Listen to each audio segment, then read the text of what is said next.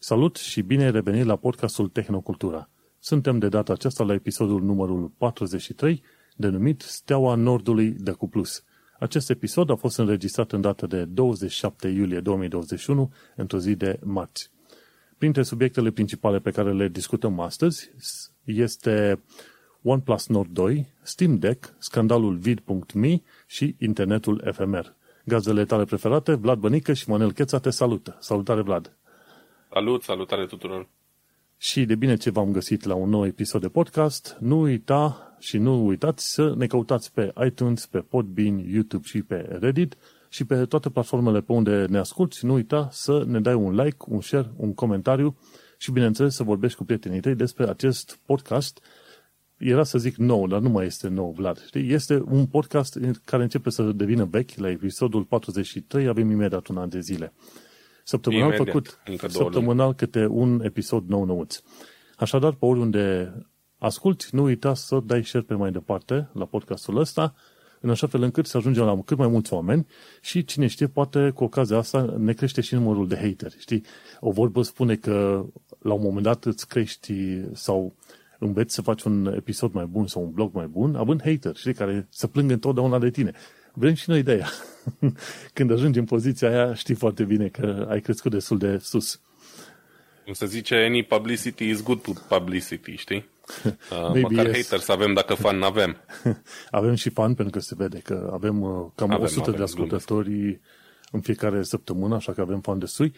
Avem nevoie să fie fan ceva mai vocali, ca să ne ajute și pe noi să alegem, uh, să zicem, un format mai bun sau cine știe, să discutăm anumite subiecte pe care probabil ar vrea oamenii să le atingem.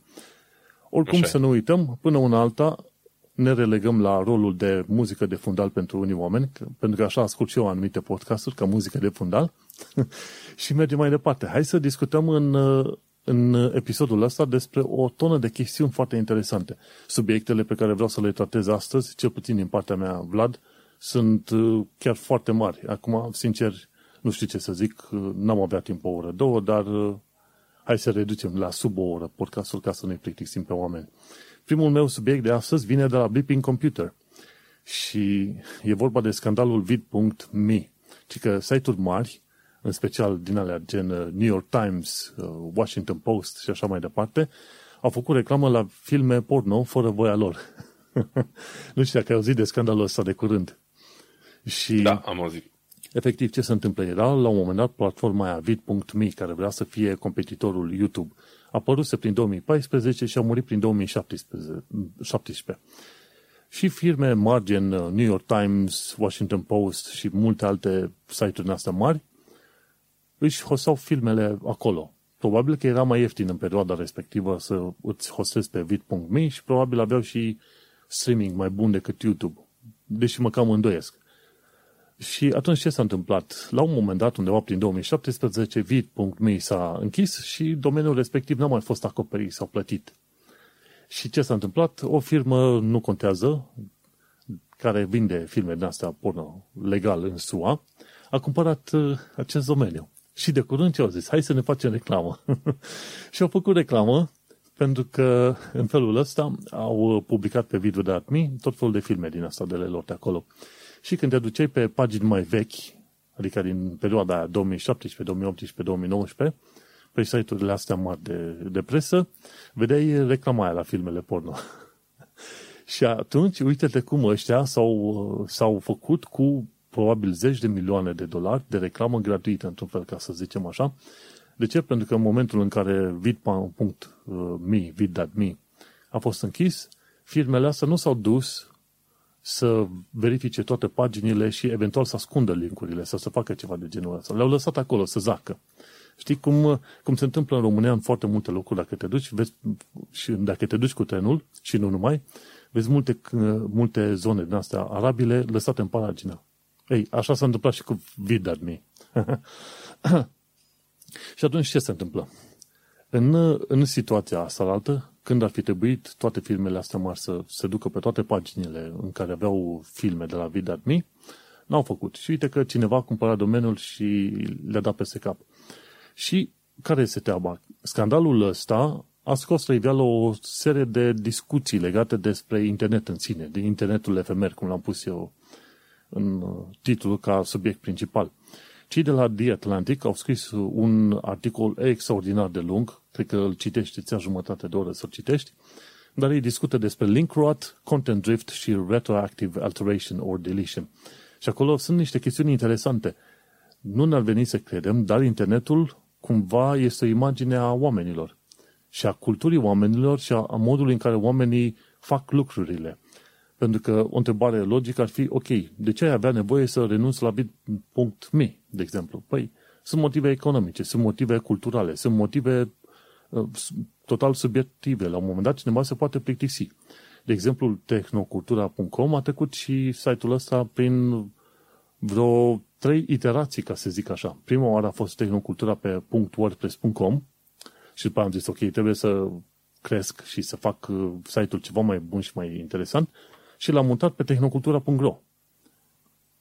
Și era o perioadă în care aveam undeva pe la vreo 500 de uh, cititori pe zi, liniștit.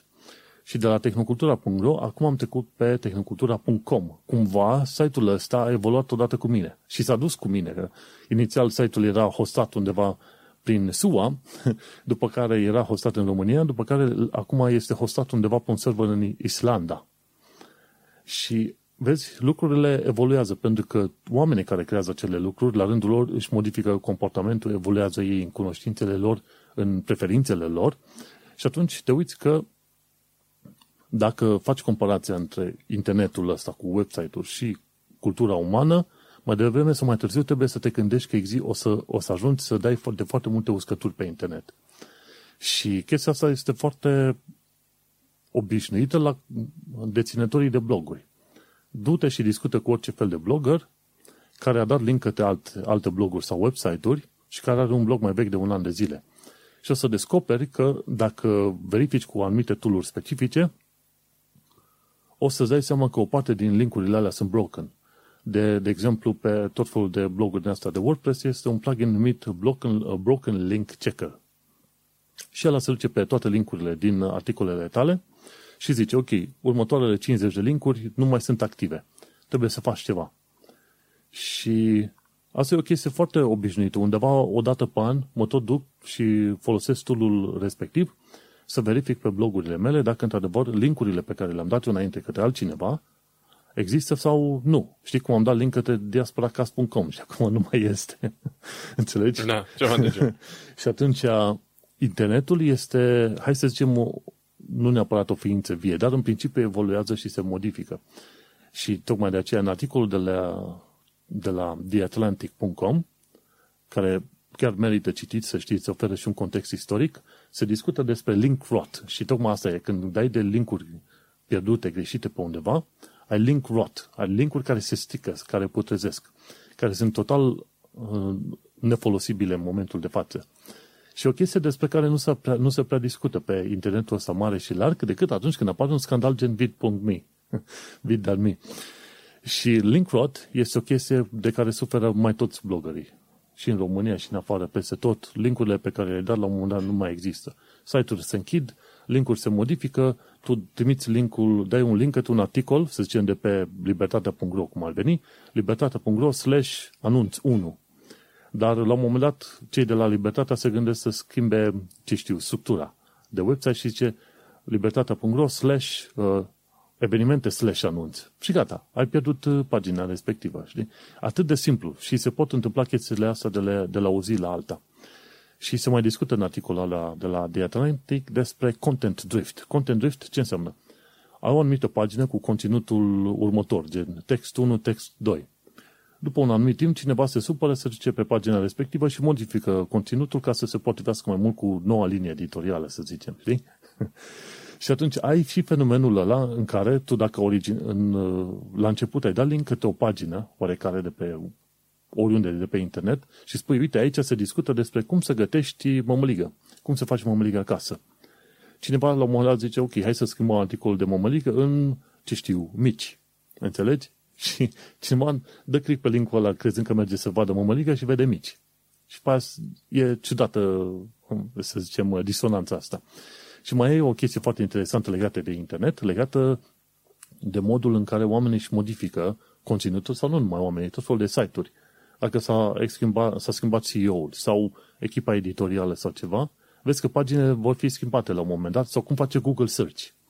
Google Search face retroactive alterations. Are astăzi 10 rezultate, vine cineva cu GDPR sau cu alte, alte request-uri din alea și atunci Google Search trebuie să scoată vreo 3 linkuri de acolo pentru că au fost dați în judecată sau li s-a prezentat un fel de mandat special din partea UE. Uh, și pac. Și atunci uh, cumva oamenii cred în genere că internetul este o, o chestie de asta mare care e statornică și pare că nu se schimbă mult. Nu se schimbă mult firmele mari, gen Facebook, YouTube, Google, Reddit, astea care au prins succes. Dar multe alte sub ele apar și dispar, apar și dispar. Este un întreg ecosistem în care site-uri se modifică, apar, dispar și cine știe, la un moment dat chiar și se unesc site-uri între ele, știi? Și oamenii cumva nu știu treaba asta. Și de-aia am vrut să pun articolul ăsta și scandalul ăsta. Nu că mă interesează pe mine să știu vai ce-au pățit de la New York Times. Asta e, se întâmplă.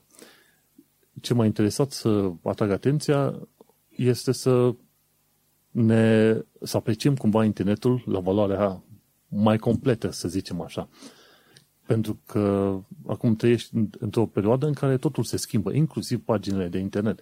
Și, bineînțeles, îți, îți apare problema aia cu încrederea. Ce încredere ai într-o anumită pagină dacă știi că una poate să dispară, conținutul poate fi modificat sau poate fi șters complet, înțelegi? Și asta sunt niște discuții puțin mai lungi pe care probabil ar trebui să o avem inventându-l pe Dorin Lazar. El este foarte, foarte mare erudit al bloggingului și al internetului, așa că eu cred că ar trebui să mai invităm o dată să discutăm de ideea de încredere sau trust în uh, conținutul sau în paginile de internet, știi? N-ar fi rău, n-ar fi rău deloc. Da, e un uh, subiect uh, foarte vast, într-adevăr. Și tocmai de aceea am vrut să pomenesc aici și doar ca un mesaj, internetul este vast și se modifică extraordinar de mult, să zicem, de la o zi, de la, o zi la alta, ca să zic așa. Și hai să trecem la subiectul tău. O chestie care nu se modifică chiar așa de repede, dar totuși se modifică. Uh, da, uite, uh, subiectul meu, primul uh, subiect de, din această săptămână um, este unul de actualitate, să zicem așa, se apropie toamna, chiar dacă, uite, încă suntem în iulie, dar imediat e august, mâine, poimine e septembrie și încep lansările de telefoane um, și unul din marii jucători pe piața telefonelor cu Android, compania chinez, chineză OnePlus, um, și-a lansat um, săptămâna asta noul uh, telefon de buget, ca să zicem așa. Um, nu e un telefon ieftin, dar nu e nici uh, din parte din gama de lux. Este vorba de modelul Nord 2. Um, Nord 2 pentru că prima uh, versiune de Nord a ieșit, dacă nu mă înșel, acum un an sau un an jumate, ceva de genul. Um, și acum a apărut a doua variantă, varianta upgradată. Să zicem așa că uh, gama Nord de la OnePlus e um, un fel de răspuns al lui uh, OnePlus la uh, iPhone SE, da? un fel de variantă cu specificații ceva mai joase, astfel încât să poată intra în gama de preț de sub 500 de, de dolari pe piață. Um, de ce e un telefon important ăsta? Pentru că noi nu prea pomenim de toate modelele de telefoane care ies uh, pe piață ei bine, e fix asta. Vine de la o companie cu, cu reputație mare, dar se dorește a fi mai mult decât uh, un telefon extrem de scump sau un telefon ieftin și prost. Se dovedește a fi, uh, se dorește a fi un, un fel de compromis ideal, să zicem așa. Um, și ce îl recomandă pentru chestia asta? Ei bine, uh, vine cu un procesor de la compania tot chinezească uh, Mediatek, în trecut am impresia că era oferit un, un uh, chipset de la uh, uh, Qualcomm, dacă nu mă înșel. În fine, ăsta se pare că e unul ceva mai performant, um, format din, pat, din 8 nuclee în general, uh, Cortex ARM, unul uh, A78 la 3 GHz, 3 nuclee tot A78 la 2,6 GHz și patru nuclee economice, să zicem așa, Cortex A55 la 2 GHz. Deci Auzi, da, o... până, până continui, eram curios să știu, Mediatek, eu știam că era firmă americană sau din totdeauna a fost chinezească, numai eu te-am impresia asta greșită, că Mediatek mm, e... Nu știu, nu știu sincer să zic, n-am, n-am cercetat suficient uh, um, cine face procesoarele Mediatek, dar am presupus pentru că e o companie, e un procesor întâlnit destul de des în, în modelele chinezești. Nu e foarte popular, să zic așa, în gama de telefoane de lux, ci se întâlnește mai uh, în principal în fix în gama asta de, de telefoane mid-range. Um, și ăsta Dimensity 1200 ar fi cam cel mai bun pe care îl, pe care îl oferă ei la momentul de Aha, față. Uite că m-am uitat acum, este din Taiwan, nu din China. Taiwan. Și da, da, da scuze, așa, nu vreau, să, nu vreau să fac parte din războiul ăsta. Uh, Taiwan, zici, îmi cer foarte multe să, scuze de la toată Știi lumea. cum e? Așa. Să dăm Taiwanului cea Taiwanului. Absolut. Deci, um, iarăși, o configurație asimetrică se poartă chestia asta, în care un singur nucleu atinge frecvența maximă. Um, mai uh, face parte din, uh, din configurația asta un GPU uh, Mali G77, a cărei frecvență n-a fost momentan pronunțată de către compania OnePlus. 8 um, sau 12 GB de RAM, uite, o cantitate destul de mare de RAM chiar și pentru un telefon sub 500 de dolari, um, ceea ce înseamnă că memoriile au scăzut destul de bine ca prețuri. Um, memorie internă 128 sau 256 de GB, iarăși extrem de mult. Dacă stăm să ne gândim acum 3-4 ani, 128 de GB era oferit doar pe telefoanele premium, știi? Top, top. Acum, uite, pe un, pe un telefon din gama de mijloc, um, 128 de, de GB e standard. Um, display-ul se promit, promite să fie unul uh, deosebit, de 6,43 inch, uh, Full HD extins, pentru că are un format 20 pe 9 deci rezoluție 2400 pe 1080, la un refresh rate de 90 de Hz, deci un, un display destul de, de fluid. Bateria mare, două celule de câte 2200 de mAh pentru un total de 4500 de mAh, încărcare rapidă de 65 de W, ce vrei tu, uite, și o cameră principală de 50 de megapixeli. Da? Deci, ce faci cu aia 50 de megapixeli? Mm, ce faci, ce nu faci, cifrele astea vând telefoane, manu, știi și tu, mm. um, indiferent dacă poza aia poate fi mai proastă decât una de pe un, de pe un senzor de 16 megapixeli, dar cu o dimensiune mm. mult mai mare a senzorului, în lumea asta telefoanelor cifrele astea vând, vând telefoanele. Um, ei se laudă și cu stabilizator optic de imagine, ceea ce e un semn bun. Asta înseamnă că um, calitatea pozelor poate să fie chiar, chiar decentă. Și, și pozele astea făcute de Nord 2 salvează și informații de adâncime? Depth information? Nu, știu. Uh, nu mai știu, ar trebui să, mă, să recitesc uh, chestia asta sincer nu ar fi, știu, ar fi interesant, ar fi interesant. Îți dai seama că tot felul de telefoane din asta mai noi, mai ales când vrei să pui poze pe Facebook, la un moment dat zici, ok, vrei în format din ăla cu adâncime și atunci poți să veți poza într-un, fol, un, într-un format 3D, știi, chiar în aplicația de Facebook, când o urci. Știi, e foarte interesantă figura asta. Acum nu știu dacă ar avea relevanță extraordinar de mare, pentru că până la urmă foarte puțini oameni au văzut să și folosească chestia cu cu informații da, de distanță, știi? De adâncime. Majoritatea utilizatorilor, îți dai seama, vor doar să scoată telefonul din buzunar, să facă rapid o poză și îl bagă la loc. În articolul ăsta nu scrie despre, mm-hmm. despre cum funcționează, scrie despre faptul că există două camere, asta principală de 35 de, um, de, pardon, de 50 de megapixeli și o cameră ultra-wide de 8 megapixeli. Astea sunt, uh, sunt cele două camere principale. Uh, mai există și una macro foarte micuță de doar 2 megapixeli, na, mai puțin utilă, poate pentru cine vrea să fotografieze albine pe, pe flori de la foarte mică distanță și o cameră frontală care am impresia că se laudă cu 32 de megapixel, ceva de genul. Oricum, uh, suficient. Și la o baterie din aia de 4400 de mAh, te-ai aștepta să-ți ajungă 24 de ore. Da, deci sună foarte bine pachetul ăsta, sincer, e tentant. Uite, pentru unul ca mine, care e băgat până la cot în ecosistemul Apple momentan. Um, totuși sună bine chestia asta pentru că e un telefon la un preț corect care oferă foarte multe și cam asta caut eu acum. Uh, mi-aș dori să scoată și Apple ceva de genul. De fapt are, are iPhone SE, dar cumva hardware-ul uh, din iPhone XE, uh, SE, cu excepția procesorului foarte bun, e destul de învechit.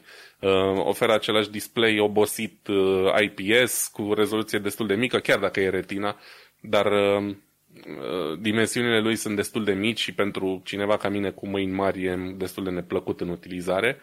Um, și nu-mi doresc să, să plec din ecosistemul Apple, dar probabil că se va întâmpla dacă nu, nu oferă în curând uh, un telefon cu, cu amprentă. Nu mai vreau uh, chestia asta cu recunoaștere facială. Mi-a fost foarte greu în pandemia asta cu, cu telefonul meu iPhone X.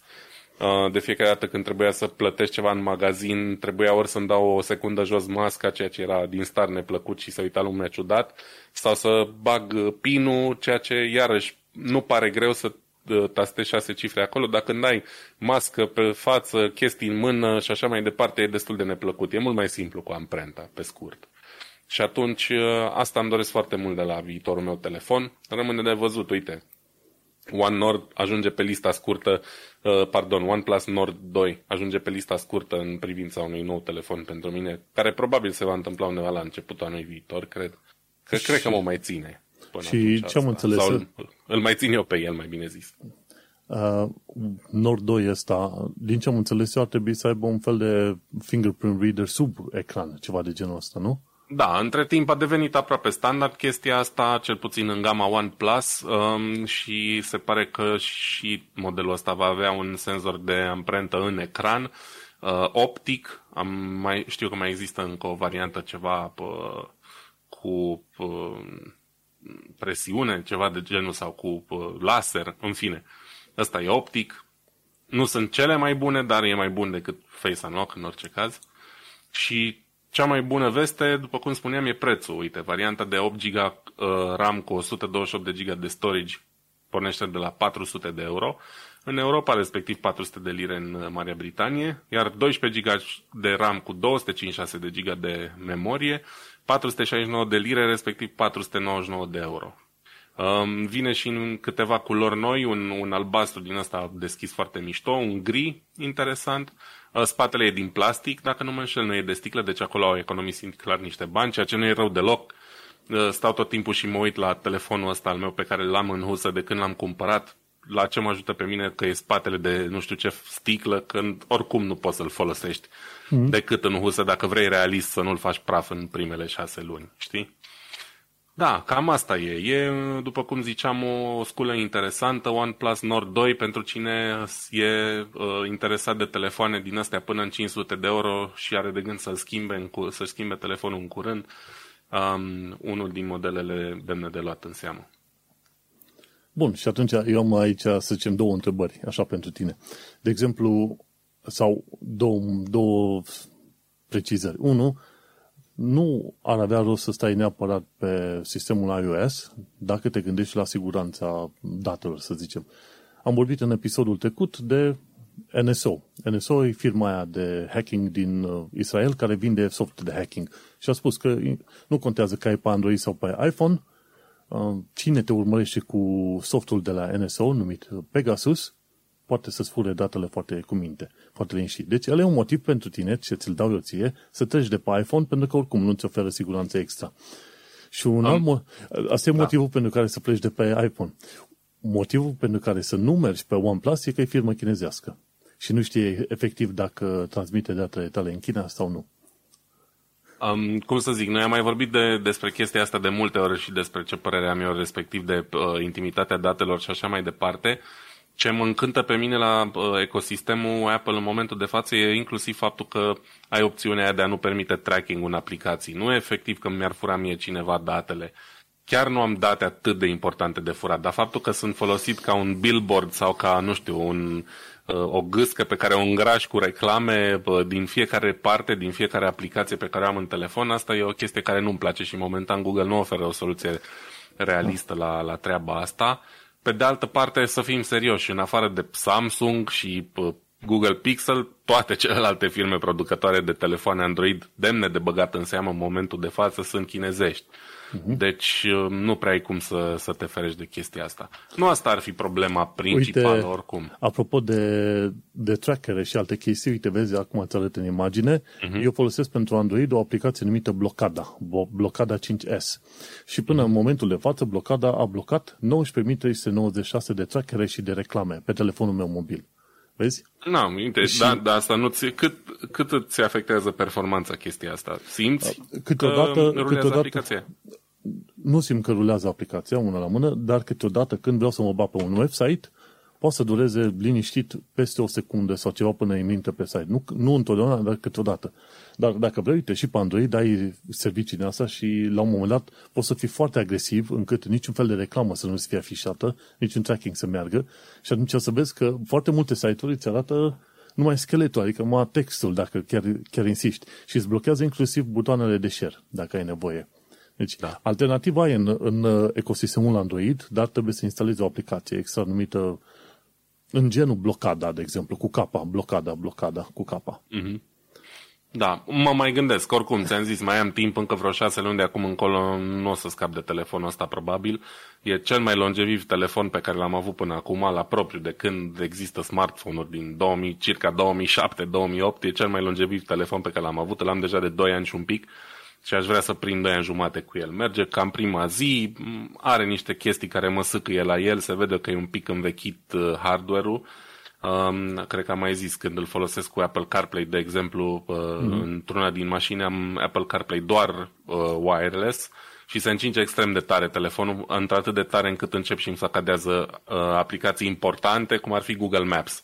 Și am avut uh, neplăcerea să mă lase în, uh, în uh, fundul gol, cum s-ar zice, când aveam mai mare nevoie să, să navighez cu el. Și ăsta e unul din motivele pentru care l-aș schimba. Dar uite, mi-e frică că dacă mi iau un telefon de genul OnePlus Nord 2, s-ar putea să am aceeași problemă, știi? Uh-huh. Depinde de, ce, de cum funcționează chipurile alea wireless din el și cât de tare se încing și așa mai departe. Păi, de ce nu aștepți atunci Pixel, Google Pixel 6? Aștept, ți-am zis, nu mă grăbesc deloc, încă uh-huh. sunt dispus să aștept și vedem ce mai, ce mai oferă viitorul, ca să Bun, zic așa. că atunci, deci, pe lângă Nord 2 o să pui și Pixel 6 pe, pe listă. Ci că la Pixel 6 se lăudau ăștia că vor să facă suport pentru 5 ani de zile. Pentru sistem de operare și securitate. Cu 2 ani mai mult de față de alte aplicații, știi? Alte, Ar fi rău. Alte tipuri de telefoane. Și atunci, eu deocamdată ți-am spus, în continuare sunt în ecosistemul Google, și nu, nu sunt uh, nemulțumit, să zicem așa. E, e relativ ok. Sunt curios și o să văd de Pixel 6 pentru că ne gândim să luăm aici un telefon nou și atunci ar fi, ar fi pe lista scurtă. Nu o să iau un Nord 2 pentru că nu am încredere în ce o să facă, de exemplu, OnePlus cu datele mele. Fiind firmă chinezească și au fost mhm. discuții lungi pe chestia asta. Bun, cred că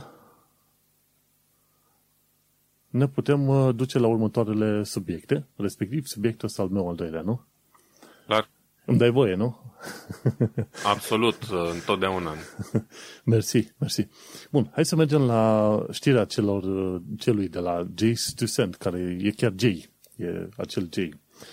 Jay sau Jason, nu știu cum îl cheamă, dar uite, vezi, urmăresc niște canale din asta de ani buni și nici măcar nu știu numele complet al omului, știi? Deci ce, ce e dis... suficient, Jay. Jay de la Jay to, to Sense, așa știe toată lumea. Ce nu dis... trebuie să faci prea multe griji. Ce disrespect din partea mea pentru omul ăla care a făcut un canal super mișto.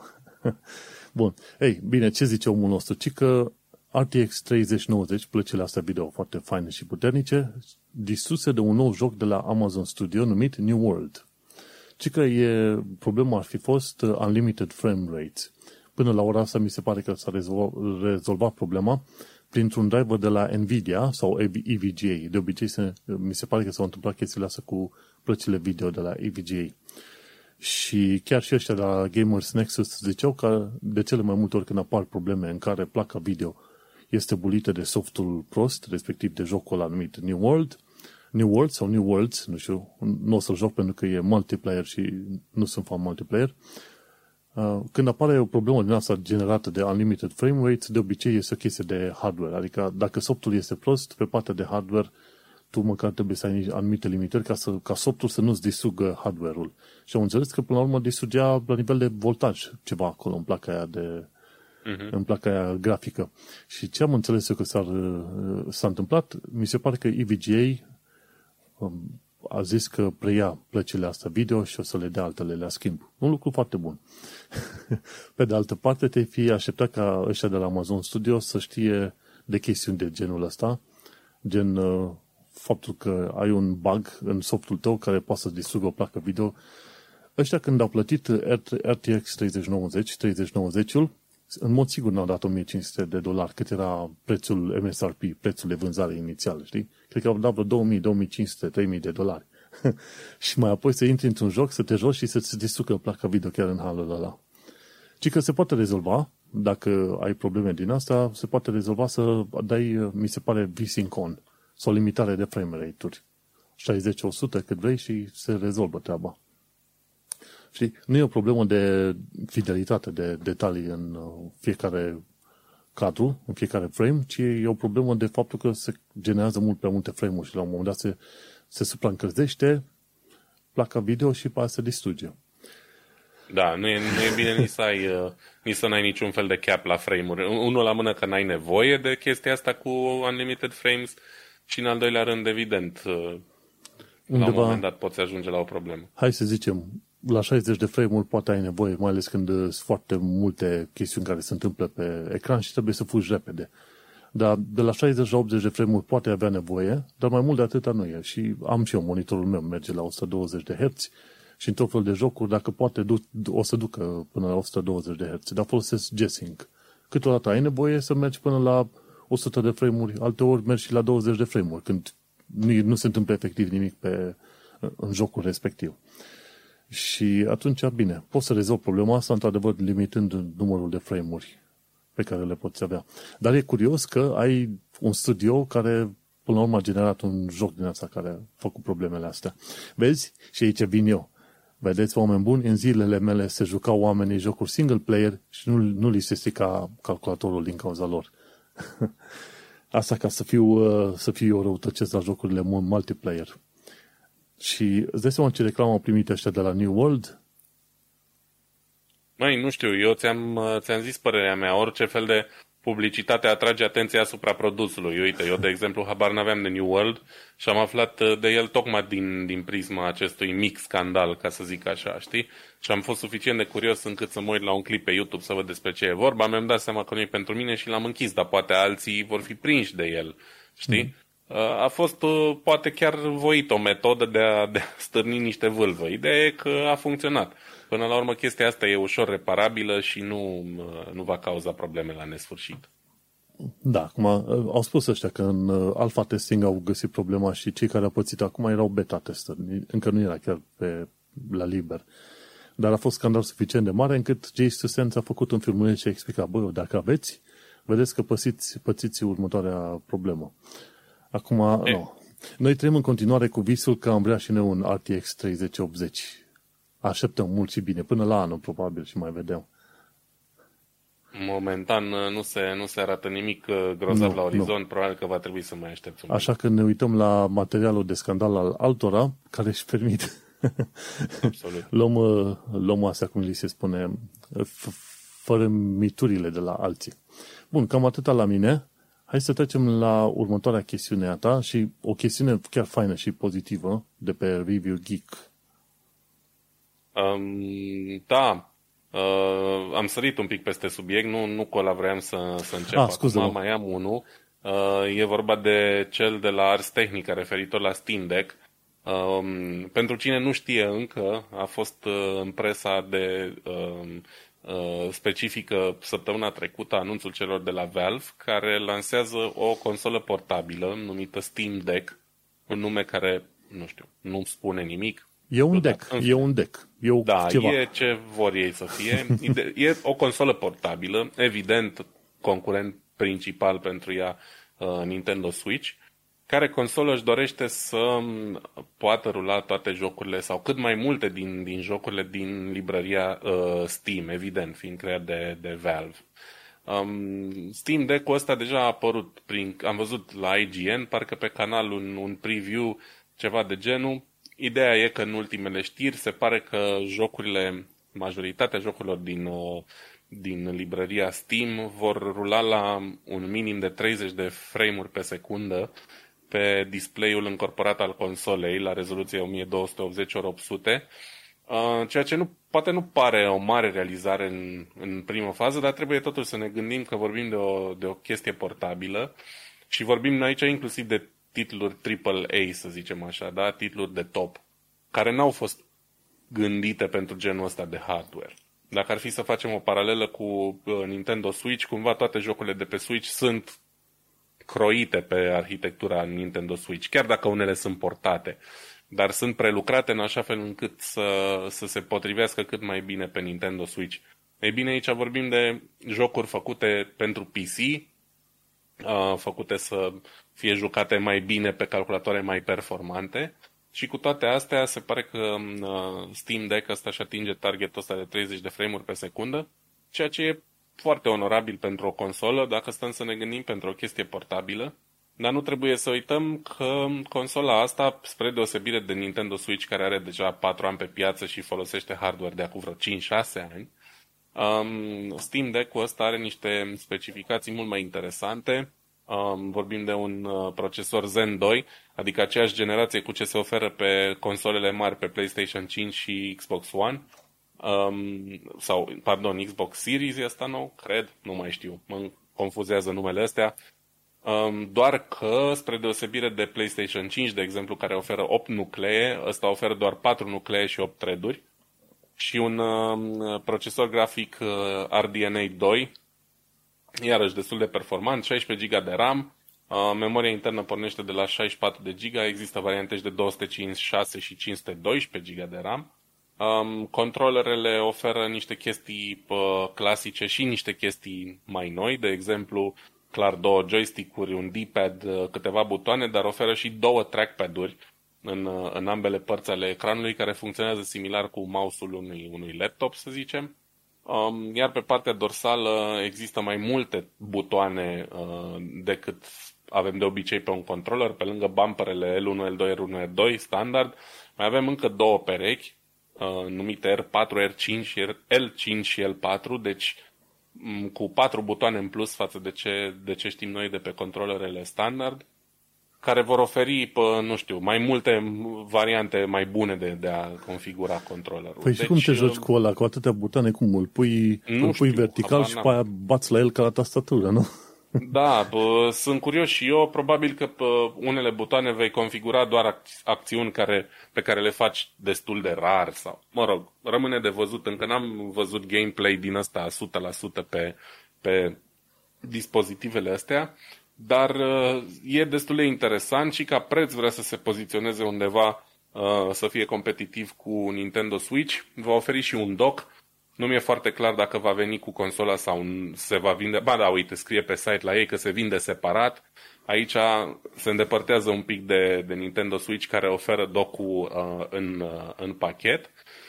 Și, în schimb, oferă un, uh, un port USB tip C în standard, care teoretic ar putea să fie folosit și pentru a conecta cu un televizor, dar nu știu dacă o vor oferi uh, funcția, funcția asta din, uh, din fabrică sau va trebui iarăși ceva cumpărat uh, separat.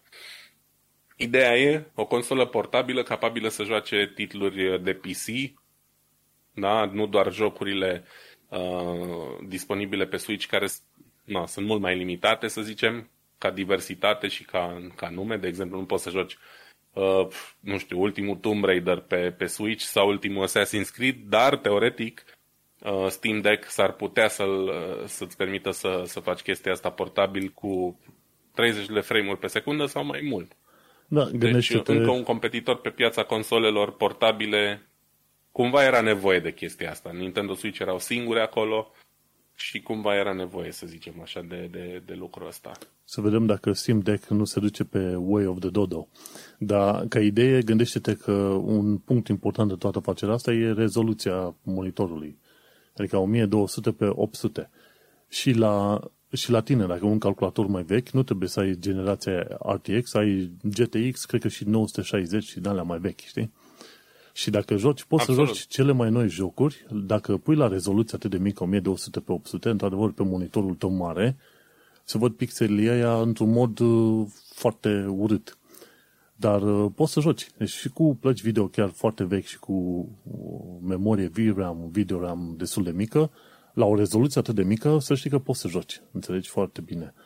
De-aia nici nu mă miră da. că Steam Deck-ul, până la urmă, poate să joace AAA games dacă au cât de cât un procesor și niște rame acolo, niște chestiuni cât de cât bine stabilite. Pentru că rezoluția e mică, efectiv poți să zici că e 720p. Absolut. Dar dacă vrem, putem să complicăm discuția și să zicem, ok, Uh, teoretic, din punct de vedere grafic, ai dreptate, dar uh, jocurile astea, unele au nevoie de o putere suficient de mare de procesare încât să genereze atât de multă căldură în carcasa aia mică, care mai e ținută și în mâini, încât să cauzeze throttling destul de rapid. Și atunci, da, în căldura aia să genereze o scădere a frecvențelor procesorului și asta la rândul său afectează performanța, știi? Mă gândesc că au luat și asta în considerare și trebuie să luăm și asta în considerare, că când vorbim de o consolă portabilă, iarăși ținută în mână, nu neapărat în condiții optime de, de circulație a aerului, putem, uh, putem să ne gândim și la probleme de genul ăsta. Auzi, tu uh, știi, poți să faci o, o reclamă foarte bună de marketing, zici, ok, iei Steam Deck-ul și joci în piscină. În, faci scuba diving și joci cu Steam Deck. Și gata, dacă, problema dacă cu căldura. Dacă ar fi uh, impermeabil, da, de ce nu? Dar nu cred că e una din chestiile luate de ei în considerare. Clar, nu, clar, Oricum, nu. din, din poze și din primele imagini pe care le-am văzut, pare să dispună de un sistem de răcire destul de capabil. Uh, așteptăm să, să apară primii oameni pe YouTube care l-au și dezmembrat ca să vedem cu adevărat despre ce e vorba. Dar pare promițător. Mm, nu cred că mi-aș lua chestia asta. Eu personal nu sunt în target, adică dacă mă joc titluri AAA prefer să le joc pe, pe, pe consolă sau PC, iar pentru mine jocurile de Switch sunt așa mai mult o relaxare pe care o fac destul de rar, nu știu, când am chef să stau pe terasă sau ceva. Da. Păi, foarte bine, atunci uite-te că cu ocazia asta putem trece la următorul meu subiect. Steam Deck-ul săracul o să mai aștepte. o să vedem când apar într-adevăr review-urile pe bune și când iFixit se pune și îl dezmembrează complet și dă o notă. De obicei ei fac treaba asta. Următoarea mea știre este de la Tom, Tom's Hardware. E o chestie puțin mai de viitor așa, ci că microprocesor din plastic de la ARM și de la firma Pragmat IC. Pragmatic. Și chiar m-am mirat treaba asta. În articol nu se explică, nici n-am, n-am stat să caut puțin mai mult ok, să văd cum se face transmisia de curent electric sau de dată prin acest uh, microprocesor din plastic. Dar, de fapt, ăștia de la ARM și de la Pragmatic au reușit să facă un uh, microprocesor pe 32 de biți de la, să zicem, uh, e un concept, bineînțeles, de la firma aia, Pragmatic. Și l-au numit 32-bit Plastic ARM microprocesor, ci care are 18.000 de logic gates. Asta nu înseamnă că e extraordinar de mare, probabil o să poți face niște adunări, ceva de genul ăsta, dar uh, important lucru cu ăsta este că până la urmă poți să faci procesare și chiar un uh, procesor în toată regula. Când te uiți pe diagrama respectivă, o să-ți dai seama că are tot, are CPU-ul, are um, interconectorul ce mai are pe acolo, logic unii și ce vrei tu pe mai departe, inclusiv cu comunicare input-output, toate cele. Și când te uiți la el, e 9 pe 9 mm, extraordinar de mic, adică cât e o unghie și totuși este din plastic făcut, înțelegi? Efectiv din plastic. Da. Și când te uiți acolo la diagramă, îți dai seama că e de făcut destul de complex. Acum nu au specificat ăștia cum au făcut, să zicem, cum fac transmisia de date într-o parte în alta. Dacă reușesc să transmit, au niște impurități metalice în acel plastic să reușească să treacă electronii. Că până la urmă, dacă nu ai electronii în mișcare, nu o să ai niciun fel de procesare, știi? Și aici ei nu prea precizează treaba asta, înțelegi? Și au spus că scopul lor este să folosească în aplicații biocompatibile, adică să pună în piele, în corp, pe organe, pe unde se poate și, bineînțeles, în tot felul de chestii legate de uh, Internet of Things, gen uh, ai în uh, cutiile alea de lapte, să vezi dacă nu cumva laptele ți s-a secat, în cutii de ouă, în mâncare sau ce vrei tu, în food packages. Se gândesc la, inclusiv la haine. Știi că se gândesc ăștia la wearable technologies. Știi, Internet of Things e una, dar la tehnologii în care te îmbraci efectiv e o altă mâncare de pește. Și ci că vor să le integreze pe acolo. Și adevărul e că dacă stai să te gândești, o, o, ai un uh, tricou în principiu nu ai avea nevoie de un microprocesor să-ți dai seama că acel tricou trebuie spălat. Dar să zicem, să trăim cu fantezia asta, știi? ai un tricou și microprocesorul te poate anunța că poate fi spălat și cred că unul dintre, să zicem, uh, termenii de comparație între diversele procesoare în asta de plastic vor fi următoarele. Ok, dacă poate fi spălat împreună cu haina sau nu, știi? Acolo ajungi la chestiuni cu adevărat practice. Dar uh, sunt curios să văd ce o să iasă. Au spus foarte clar că nu este un înlocuitor al uh, procesoarelor normale. Nu. Ci pur și simplu este ceva un add-on, ceva pe lângă. Și asta e un lucru bun. Se, se extinde treaba asta. Avem uh, quantum computing pe o parte, avem classical computing pe altă parte și pe aia, în ăsta ai silicon și pe aia plastic și pe alte platforme. De ce nu? Cu cât, cu cât se evoluează mai mult, cu cât se merge mai departe în orice fel de direcție, cu atât mai bine. Știi? Adevărul e că se va pune problema asta cu, cu poluarea. Pentru că, de exemplu, dacă ajung foarte populare procesoarele astea, tu de unde obții plasticul ăla? Știi? Și atunci te gândești că industria petrolului ar putea să fie reinventată pentru o industrie a procesoarelor de plastic. Dar sau da, poate găsim noi materiale între timp, cine știe. Da, poate asta este un fel de stepping stone, o chestie intermediară până când ajunge la un alt tip de procesor în alt material decât siliconul. Dar vom trăi și vom vedea. Ideea este că funcționează. În uh, articolul celor de la Nature, chiar e dat linkul, este uh, se pomenește faptul că este cea mai mare evoluție din uh, ultimii 50 de ani de zile, de la microprocesorul 4004 de la Intel. Și, și plus că chiar dacă e pe, pe asta cum zice, chiar dacă e pe plastic, e pe 32 de bits, nu e pe 4 bits. Așa că este o chestie extraordinar de complexă pentru un lucru atât de mic, 9 pe 9 mm. Așteptăm. Da, e impresionant. De vreme ce este un uh, proiect, ca să zic așa, e un concept, înseamnă că va trebui să așteptăm vreo 2-3 ani de zile până vedem vreo aplicație reală, practică, pe undeva. Și te gândești că probabil o să fac un parteneriat cu ăștia de la Amazon sau o firmă ceva mare care să pună tot felul de taguri din alea, știi? Peste tot. Și atunci o să trebuiască să-ți faci probleme pe lângă microprocesorul ăsta de plastic, cum pui niște alte aptibilduri, că efectiv probabil va fi un fel de aptibild, ce pui aptibilduri de protejarea uh, intimității. să nu transmit anumite detalii mai departe. Dar uh, într-o zi poate o să am chef, uite, îmi salvez linkul ăsta de la Nature, de la studiul în sine, ca să citesc efectiv, băi, cum, cum funcționează plăsirea asta, pentru că în mintea mea, în mintea mea, trebuie să fie niște electroni care se mișcă acolo. Cum se mișcă electronii aia? Știi? Vedem. Uh, ideea e că se inventează și se întâmplă lucruri noi. Știi că foarte mulți oameni zic la un moment dat că în tehnologie și în știință nu se întâmplă nimic nou. Știi? E doar același lucru, dar cu altă culoare, cu ceva mai mulți biți, cu ceva mai multă putere de procesare și cam atât. Dar adevărul adevărat este că se întâmplă extra, extraordinar de multe lucruri și cercetări și avansări în domeniul ăsta. De exemplu, câți oameni știu că există o cameră video, un sistem foarte specializat, care poate să înregistreze undeva la un, o mie de miliarde de cadre pe secundă. Un mie de miliarde de cadre pe secundă îți permite să filmezi lumina în zbor. Și e un experiment foarte celebru. Caută One Trillion Frames Camera și un experiment celebru în care lumina este transmisă printr-un capac într-o sticlă de Coca-Cola și se vede cum acea rază de lumină se propagă prin, prin uh, acel bidon ajunge în capăt și pe aia se, se răsfrânge. Efectiv cum te aștepta. Dar este filmată lumina în zbor, înțelegi? Și de-aia, câteodată, în podcastul ăsta al nostru numit Tehnocultura, vreau să punem și chestiile astea foarte de viitor, pentru că, știi cum, pe de-o parte le putem zice oamenilor, vezi că ți-au auzit de aia prima oară în România la Tehnocultura, și pe, pe de altă parte, aș vrea să atrag atenția faptului, asupra faptului că lucrurile evoluează, se mișcă se mișcă. Chiar dacă nu pare, lucrurile se mișcă extraordinar de mult. Cam atât am vrut de zis. Uh, sorry, curantul ăsta foarte lung. Da, și... nu, e ok.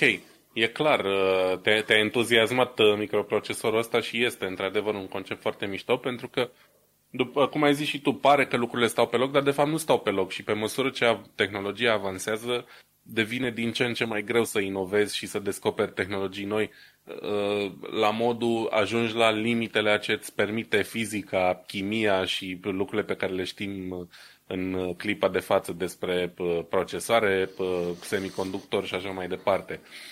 Un chip de genul ăsta poate avea aplicații, după cum se specifică și în articolul ăsta, în uh, situații în care până acum nu s-a putut folosi un chip clasic. Da? De exemplu, wearables sau ce ai mai zis tu. Să nu, încercă, să nu uităm totuși că nu e un concept nou. De exemplu, Arduino cu toate iterațiile sale mici uh, și foarte mici, da, încearcă inclusiv pe piața asta de wearable să intre pentru chestii destul de simpliste, uh, pentru că uh, sistemele Arduino nu sunt extrem de puternice ca putere de procesare, pe când un procesor pe 32 de bits deschide cu totul alte portițe și oportunități de, de utilizare.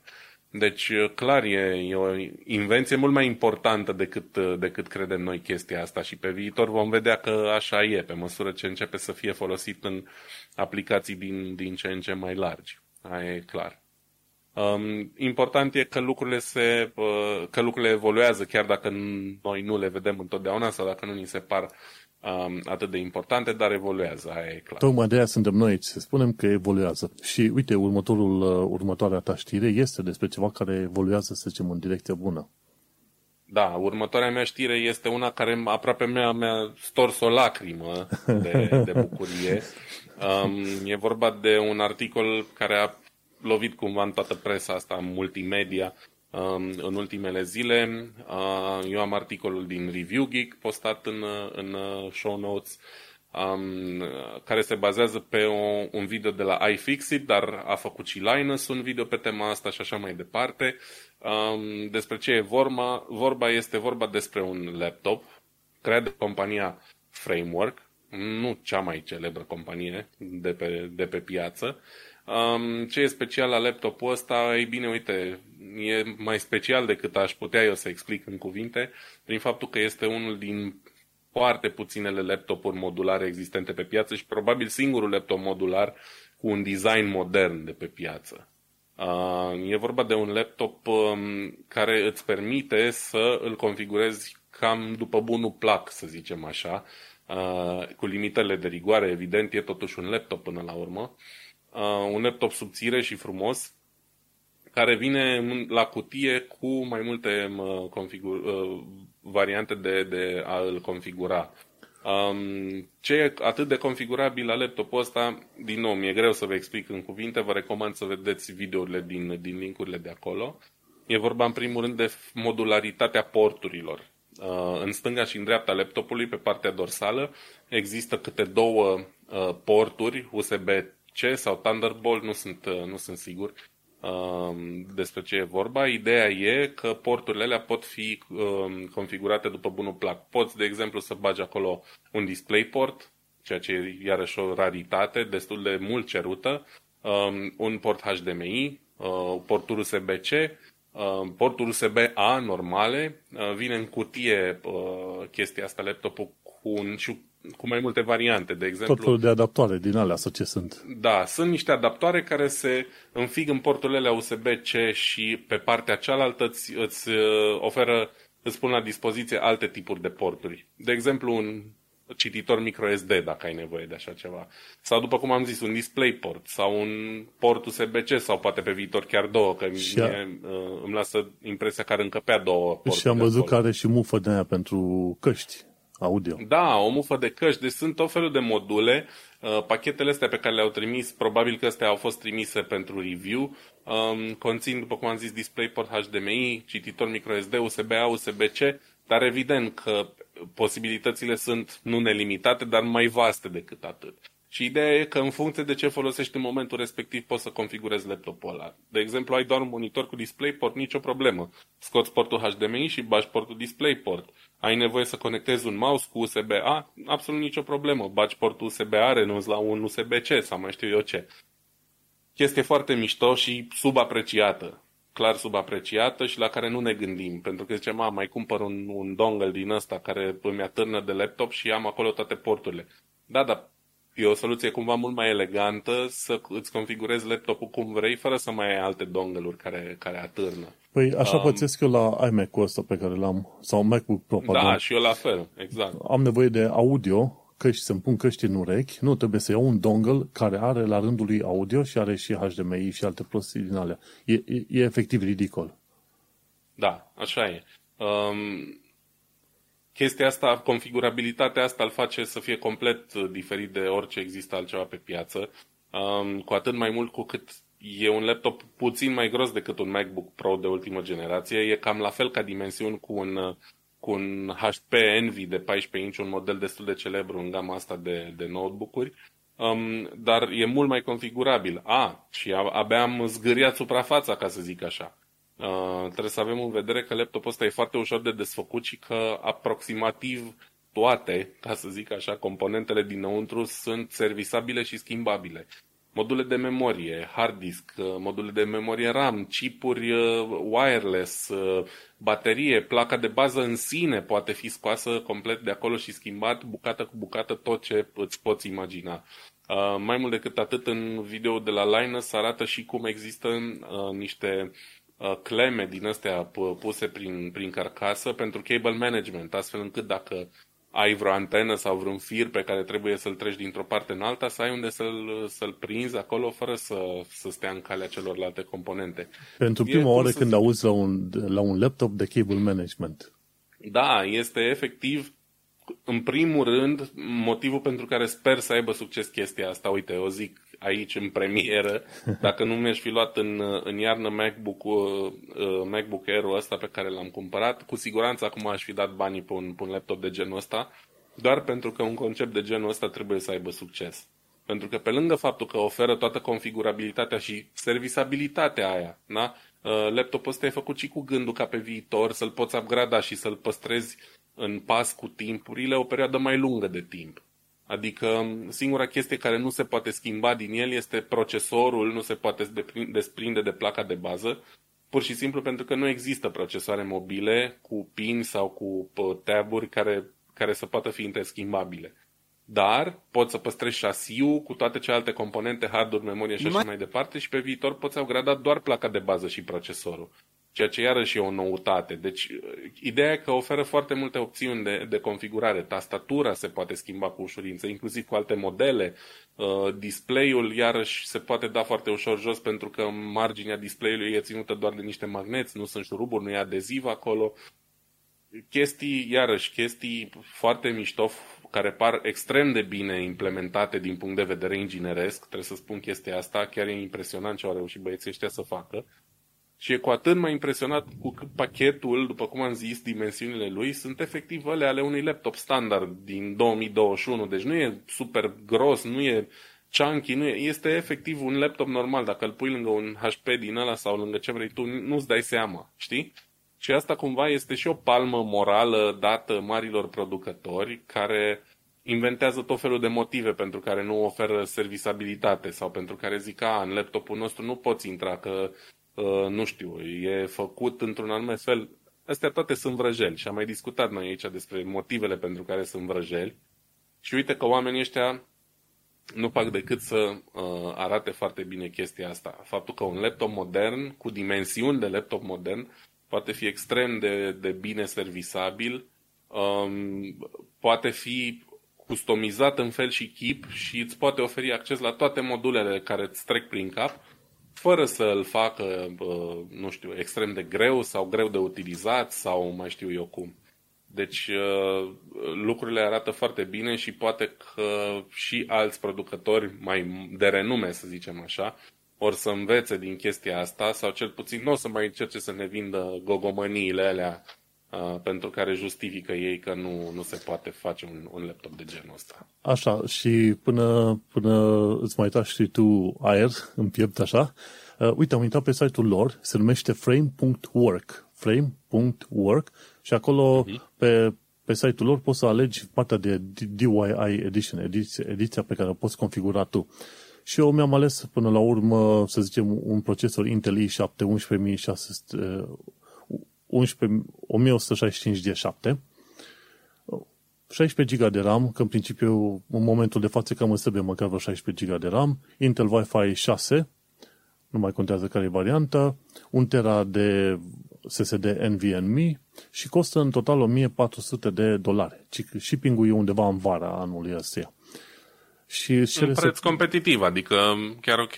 Da, un, un preț, să zicem, de să zicem, dacă comparăm cu un laptop oarecare, preț puțin, puțin cam sus, puțin cam sus. Dar gândindu-ne la faptul că poți să modifici tot felul de chestiuni, inclusiv bezelul ăla din jurul monitorului, poți să schimbi rame foarte bine și SSD-ul și alea nu sunt prinse acolo, poți să schimbi bateria și alte prostii, uh, poți să începi, și asta vorbim de procesor Intel i7 destul de bunicel pentru varianta de mobil. E, e un preț bunicel, e un preț bunicel. Cine vrea să intre pe site-ul frame.work și acolo o să găsească variante. Dacă te bagi înapoi pe site-ul frame.work și alegi un framework laptop, ăla obișnuit, fără versiunea altă de configurare, îți dă, îți dă mai multe opțiuni foarte ușor de ales. E performanță 1399 sau e profesional e 2000. Și acolo spune uh, tot felul de detalii, 30 de giga de memorie și așa mai departe. Dacă nu vrei să te chinui tu. Dar adevărul e că, uite-te, un lucru bun pe care l-a, l-a pomenit și Linus este faptul că ai uh, audio jack. Este perfect acolo.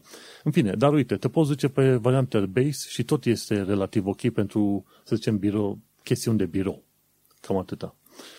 Dar nu uita, frame.work este, este o chestiune foarte faină și ar trebui să o avem în vedere, știi? Da, e demn de luat în seamă ce se întâmplă aici cu, cu stilul ăsta de laptop. Uite, am făcut și eu o configurație așa mai, mai pe chilipir, să zicem așa, cum, uh, cum îmi place mie. Uh, nu cel mai bun procesor, am luat procesorul i5 cu 16 GB de RAM, uh, varianta de chipset Wi-Fi non-Pro, fără Windows, că presupunem că fiecare are o licență de Windows deja sau poate să găsească una mai ieftină la reducere, da. uh, un, un tera de NVMe și am ajuns undeva la 1090 de euro, care iarăși cred că se încadrează destul de bine în, cu, cu prețurile uh, competiției la tipul ăsta de configurație. O să mai studiez uh, un pic, sunt chiar curios uh, la același preț ce oferă, de exemplu, HP sau uh, Lenovo. Da, ar fi interesant de văzut mai, mai pe viitor, dar uite, Framework pare o idee foarte făinuță, foarte făinuță. Bun, hai că am cam terminat cu subiectele astea mari ale zilei, să trecem la următoarele subiecte mai micuțe și avem vreo două pe astăzi, ca să nu ținem oamenii prea mult în uh, loc.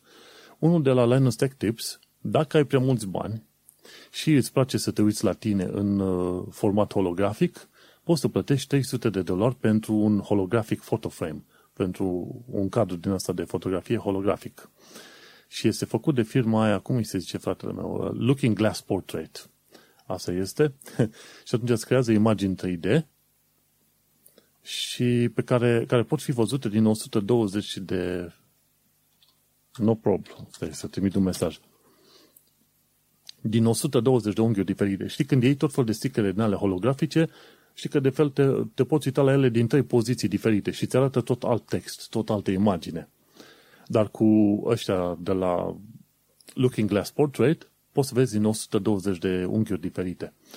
Și te costă vreo 300 de dolari. Dacă ai prea mulți bani și nu știi ce să faci și te interesează chestii holografice, uite-te că poți să plătești 300 de dolari pentru un looking, looking glass uh, portrait. Nu știu cum ți se pare ideea, mi se pare o chestiune relativ extravagantă. nu știu dacă neapărat utilă, dar nu. Pentru cine vrea și cine ar fi interesat de chestiunea asta utilă, n-are cum să fie, e o chestie mai mult de decor, e simpatică, dar nu știu dacă merită banii. Probabil că nici nu se poate face mult mai ieftin. Eu n-aș da banii pe așa ceva, aia e clar. Da, pentru că dacă tu vrei poză, printezi o poză dacă e sau îți pui tu pe wallpaper pe, pe telefon sau pe tabletă și cam atâta. Care oameni folosesc un photoframe în ziua de astăzi? N-am prea văzut așa ceva. Chiar, da, chiar un frame din ăla clasic. Nu, nu prea vezi. Bun, hai să mergem la următoarea știre și ultima pe ziua de astăzi. Faptul că Intel reinventează, Intel inventează era angstrom a tranzistoarelor. Și un angstrom, chiar mi-am notat acolo, este 0,1 nanometri. Este o unitate non-standard. Știi că în, în unitățile standard ale măsurilor merge așa de la nano, se duce cu 1000 de, de 1000 de ori mai mic, ajunge la pico și așa mai departe. Angstrom este 0,1 nanometri. Și ce se întâmplă? Dat fiindcă au făcut parteneriat din nou, mai nou cu IBM, IBM știi că la un moment dat au făcut un concept din asta de procesor pe 2 nanometri. Uh-huh. Și se pare că Intel sunt în parteneriat cu IBM să, pentru viitorul lor procesor de 2 nanometri, care nu o să fie numit 2 nanometri, o să fie numit 20 de angstrom sau o să numească 20A. Știi? Și atunci Intel zice, bă, dacă nu poți să-i bați, chiar zice în articolul ăsta de la, de la Tom's Hardware, ci că dacă nu poți să-i bați, schimbă numele jocului. și, și, o, și o variantă chiar bunicică. Și adevărul e că, apropo, e o chestie legată de nume, se pare că Intel, ce, ce au ei pe 10 nanometri, ar fi de fapt o tehnologie care ar fi, care ar fi pe 7 nanometri și o să schimbe numele în viitor și o să numească Intel 7. Ce au ei pe 7 nanometri în lucru acum este de fapt pe nan 4 nanometri și o să schimbe în Intel 4 ca nume, ca să fie cumva pe aceeași direcție și să fie cumva sincronizați cu ăștia de la TSMC și mi se pare nu Global Foundries, că ei nu fac chestiuni high-end, ci mai sunt alții. Cred că Qualcomm probabil cu TSMC și cu Qualcomm, cred că se bat ăștia. Ba nu, Samsung, uite, chiar aici ar zice în articol. Și e interesant, uite, vezi ce bine e să vezi că există bătaie din asta.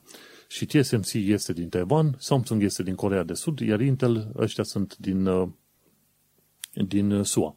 Nvidia, pardon, Nvidia, da, AMD-ul mi se pare că sunt uh, din China? Nu cred că sunt din China. Ar trebui să mă mai uit mai exact. Poate reușesc să te uiți tu într-o zi. AMD? Sau chiar acum. AMD, da. AMD nu, sunt tot cu, americani. Tot am cu impresia așa. Bun. Deci AMD american și... Sunt americani, da. Și ce se întâmplă? Intel se pare că este hotărât ca până prin 2025 să bată TSMC. Sunt slabe șanse să bată TSMC pentru că ei, Intel abia acum au reușit să-și cumpere un nou device din la EUV uh, sau, cum îi zice, Extreme Ultraviolet pentru, cum îi zice, pentru litografie. Pentru crearea de procesoare de, de wafere din alea pentru litografie. Abia au luat de curând. Și mi se pare că există o singură firmă de pe planeta asta, din Olanda, nu știu cum se numește firma aia, care face asemenea aparate de, pentru litografie. Și un aparat din ăla costă, mi se pare, zeci sau dacă nu sute de milioane de, de dolari, știi? Bine, cineva ca Intel își permite să facă treaba asta și se pare că cumva Intelul este serios să intre pe tehnologiile astea foarte avansate, să-i bată pe ăștia de la Samsung și de la TSMC. N-ar fi rău. N-ar fi rău pentru că în ultimii ani de zile toată lumea se plângea, de la, ce știu, Jace Sense până la Linus, până la orice om, că Intelul tot ceea ce face este să facă doar mici incre- chestiuni incrementale de la an la an, nimica nou, nimica revoluționar, tocmai de aceea și-a permis să vină AMD din, uh, din spate, să zică, ok, îți dăm ceva cu 8, 8 uh, nuclee, 16 coruri, sau 12 nuclee, 24 de coruri, știi, și a cam mâncat din, uh, să zicem, din clientel la Intel. Dar deocamdată Intel încă este în urmă, o să dureze ani întregi până când își revin oamenii. Și ce au zis, ok, hai să schimbăm numele. Și chiar aici e un, uh, e un tabel care spune, ok, înainte era numit Enhanced Super Thin, Intel 7 și acum este, de fapt, uh, este de, o să fie numit Intel 7 și o să ajungă la Intel 20A, care nu înseamnă altceva decât pe 2 nanometri. Și vor să meargă pe o tehnologie gen ribbon FET, adică nu, mai, nu, nu chiar mai mulți uh, tranzistori, adică să nu mărească neapărat densitatea, dar să-i pună cumva unii peste alții, să construiască într-un mod mai ciudat. Nu mă interesează efectiv uh, cum fac ei treaba asta, doar că se laudă că vor reuși să aibă, ce știu, performanțe cu vreo 20% mai mare de față de ce au ei acum, în momentul de față. În fine, important este că va trebui să vedem uh, când ies produsele astea noi.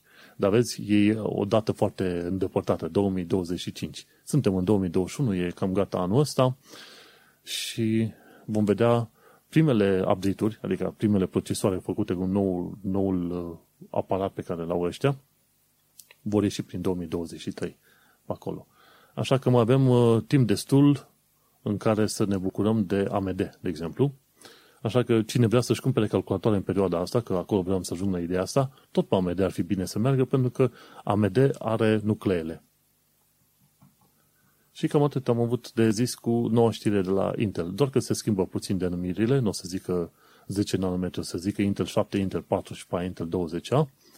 Și cam, cam atât. Mai mult o să ne intereseze, ok, ce putere de procesare va avea, cât va costa și dacă într-adevăr se poate bate col acord cu AMD sau nu. Și cam atât am avut de zis. Bun. Bun. Cam atât, da, exact. Bun. Că suntem la final de episod. Ceva shameless plugs, Vlad? Uh, nu, nu am nimic. Uh, momentan nu pregătesc nimic. Diaspora Chest este în continuare on hold. Uh, faceți o donație, ajutați niște copii, chestii de-astea. Foarte bun. Pe mine mă găsiți pe manelcheța, pe manelcheța.com, unde am podcastul Un Român în Londra. Așadar, ăsta a fost episodul 43, denumit Steaua Nordului dă cu plus, acum înțelegem de ce zicem Nordului, Steaua Nordului. Am discutat despre OnePlus Nord 2, Steam Deck, scandalul vid.me și despre internetul efemer. Gazdele tale, Vlad Bănică și Manuel Cheța te salută și ne auzim pe data viitoare. Pa, pa! Salut!